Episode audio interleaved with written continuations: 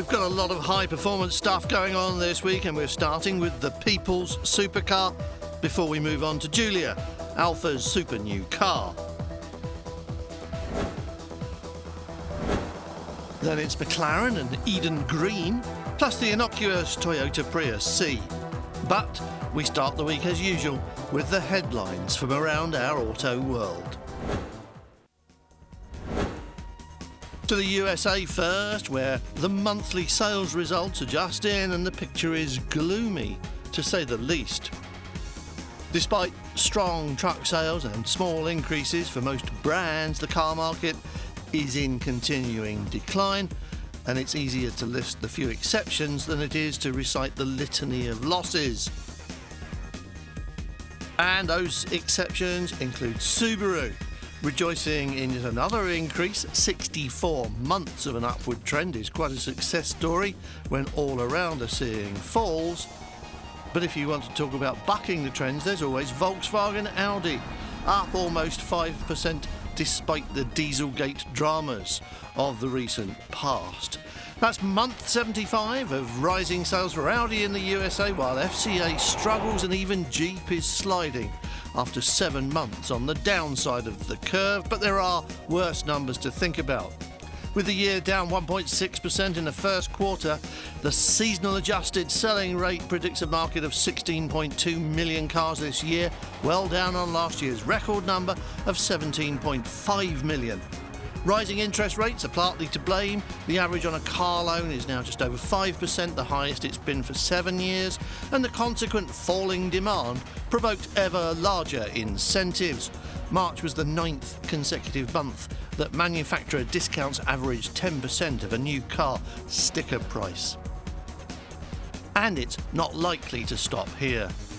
The industry has capacity for almost 20 million cars a year and is likely to put more cash incentives on the herd to keep moving the metal as the industry seems doomed to repeat its boom to bust cycle in pursuit of ever greater volumes. But when JD Power says the average number of days a new car stays unsold has reached 70, the highest it's been since the height of the recession in 2009, dealers and manufacturers are both looking for ways to get buyers to sign up for a sale, hence the higher discounts. And there's a knock on effect in all of this for consumers further down the line in the shape of falling second hand prices. Morgan Stanley predicts a drop of between 25 and 50% over the next two years. And that is not going to be pretty to watch.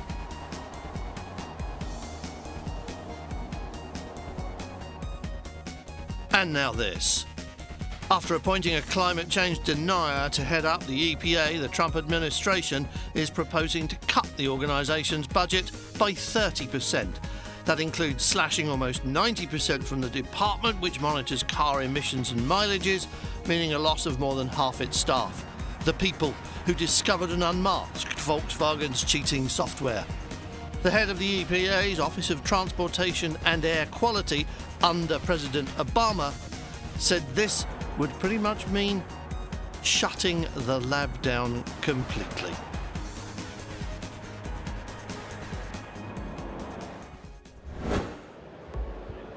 We've heard it spoken of just lately as the people's supercar, and you might think that that's a contradiction in terms, given that a supercar is beyond the means of most ordinary people by definition of price and performance.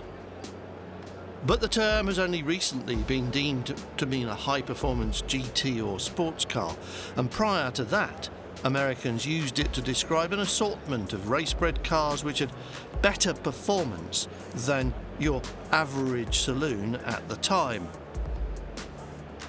And that was getting a lot closer to the original terminology. First used in the UK in the 1920s to describe a Bentley, it was meant in its literal, almost Latin derived sense being a car that was superior to all others. And clearly the focus isn't that. RS or otherwise.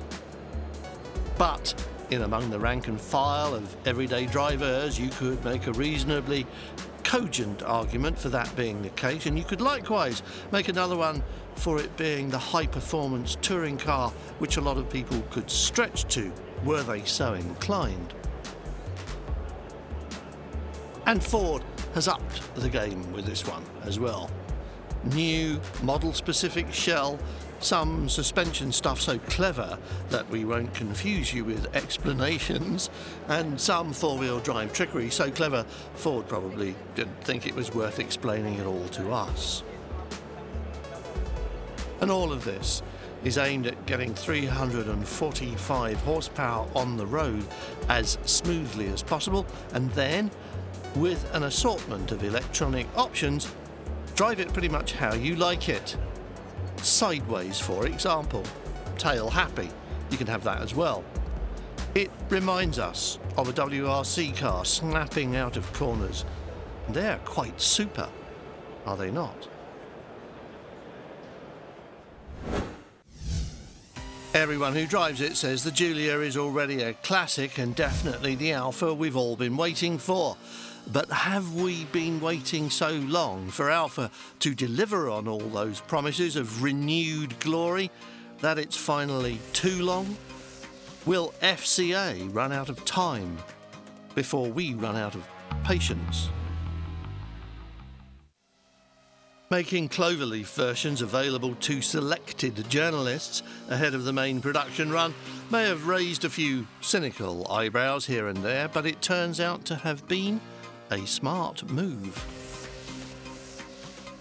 For the most part, those journalists weren't just impressed, they were wowed because the 500 horsepower saloon looks as good as an Alfa ought to look, and better still, it drives just like every Alfa you ever dreamed of ought to drive. On the other hand, not everyone can drive it like it should be driven. It has four modes of daring, the last one a full-blooded race mode that sets it drifting at the whim of anyone with an audacious right foot and a precise grip on the wheel heavy right foot and near enough is good enough steering are a combination that shouldn't really be allowed to select R at all. But before you get to that point, you should be able to access the 505 horsepower, more than the M3 or C63 AMG, and shoot off to 60 miles an hour in 3.6 seconds, also a class leading figure. Given an empty autobahn, Alfa says it'll do 190 miles an hour. We doubt many owners will be troubling that region of the Speedo more than once in a lifetime, but anyone will tell you that the ability to accelerate out of danger is an essential safety feature whose value should never be overlooked. Once again, that's not something you'll need more than once in a lifetime, but arguably it will be worth it if it does in fact extend that lifetime by a useful margin.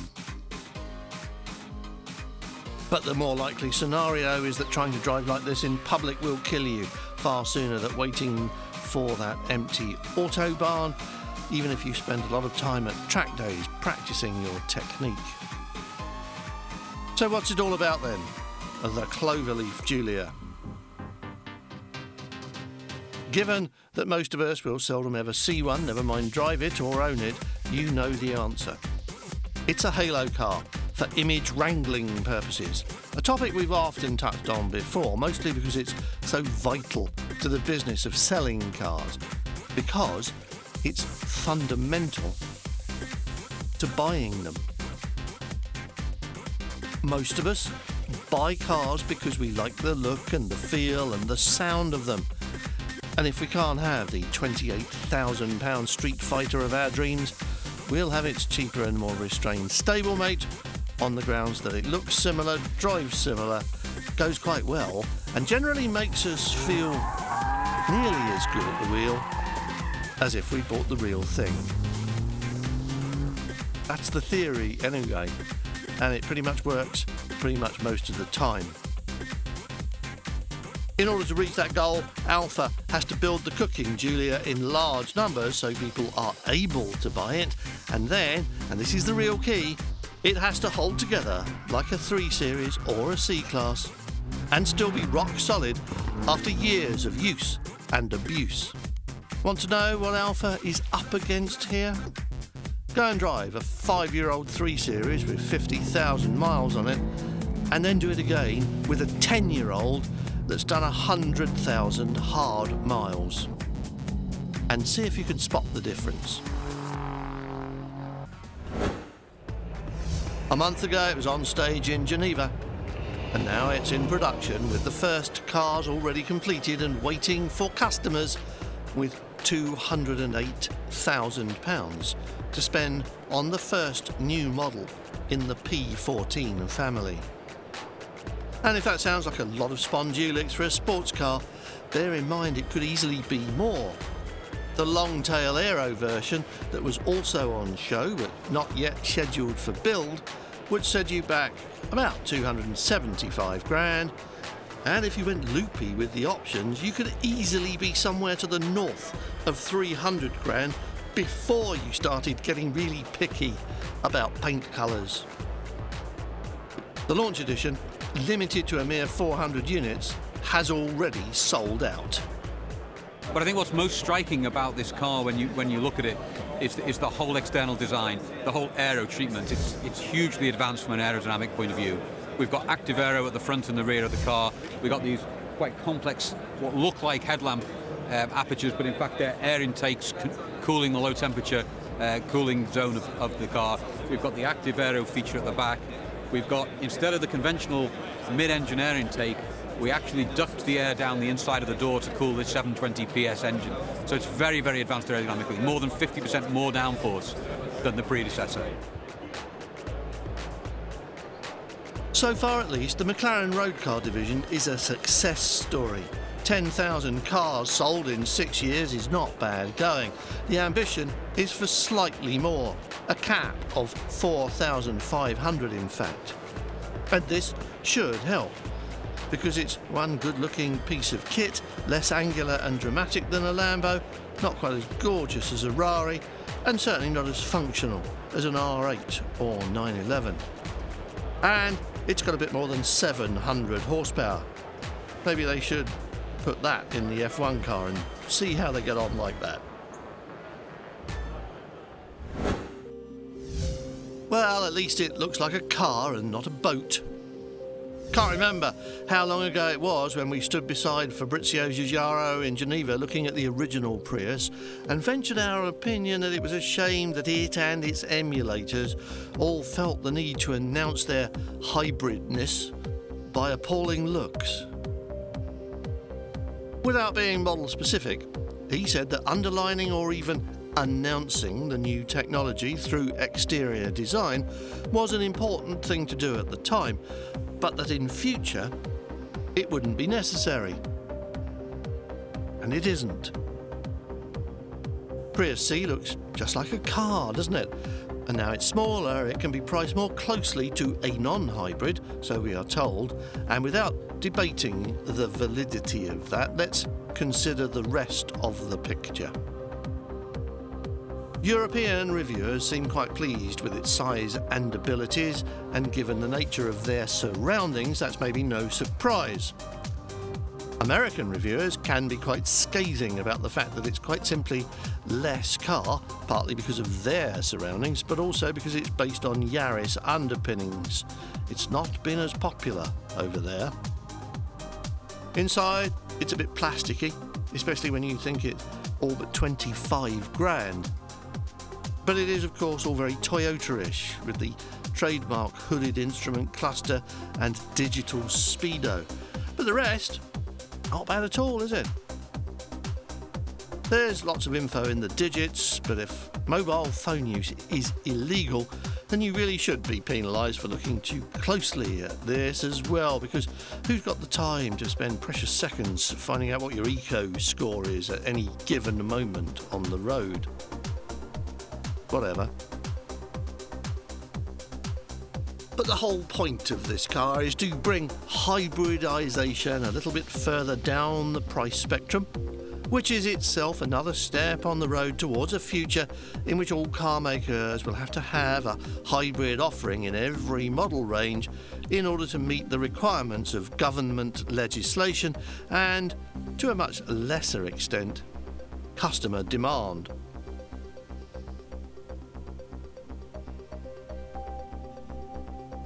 Which brings us directly to the most contentious issue surrounding this car and hybrids of all kinds.